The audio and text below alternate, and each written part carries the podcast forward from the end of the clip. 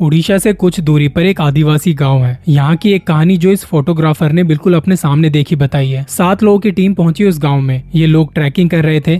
शाम होते होते मौसम एकदम से खराब हुआ। सबने अपने छिपने के लिए जगह ढूंढी। तब ये बंदा इनसे अलग हो गया। उसका अपने बाकी साथियों से इस वक्त कोई संपर्क नहीं हो पा रहा था। खराब मौसम होने की वजह से मोबाइल में नेटवर्क भी नहीं आ रहे थे। रात के नौ बजे तक वो एक जगह पर बैठा रहा। चट्टानों के बीच एक छोटी सी गुफा बनी थी। जब मौसम थोड़ा ठीक हुआ तो वो निकल पड़ा आगे की तरफ़। उसे कुछ दूरी पर रोशनी सी नज़र आई। लगा शायद कोई गाँव है जहाँ से मदद मिल सकती है। वो पथरीले रास्तों से होता हुआ उस रोशनी के करीब जा रहा था और तब उसे एक आवाज़ आई, जैसे कोई जानवर है और उसे कोई मार रहा है। वो आवाज़ उस रोशनी की तरफ़ से आ रही थी। उस जगह के पास पहुँच के एक पेड़ के पीछे छिपके देखता है कि एक औरत जिसका पूरा शरीर कपड़े से ढका हुआ है, बस आँखें दिखाई दे रही थी। उसकी वो चमकती हुई आँखें, वो देख रहा था कि कैसे उसने आग जलाई हुई है और दो जंगली सुअर उसने बांधे हुए हैं। वो बहुत बुरी तरह से चिल्ला रहे थे और उस औरत ने देखते ही देखते सुअर को पकड़ा और उसकी गर्दन अपने एक वार से धड़ से अलग कर दी। उसे जल्दी से आँच पर रखा और जलती आग के चक्कर लगाने लगी। ये देख इस बंदे की हालत खराब हो गई।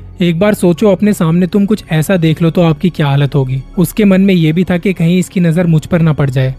वो धीरे धीरे वापस पीछे की तरफ़ जाने लगा। आसपास कुछ भी दिखाई नहीं दे रहा था। फ़ोन की बैटरी भी कम थी तो उसने फ्लैशलाइट ऑन नहीं की। थोड़ी देर में उसे दोबारा से एक आवाज़ आई। शायद वो दूसरा सुअर भी उसने मार दिया था।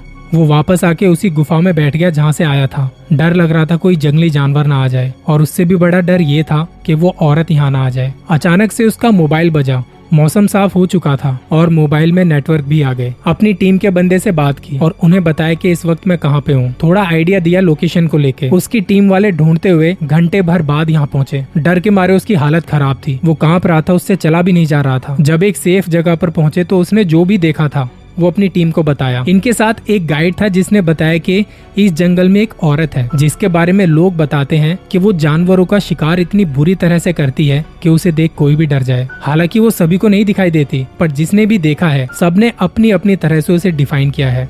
कोई कहता है वो आदिवासी औरत है तो कोई कहता है वो एक डायन है जो इस जंगल पर राज करती है।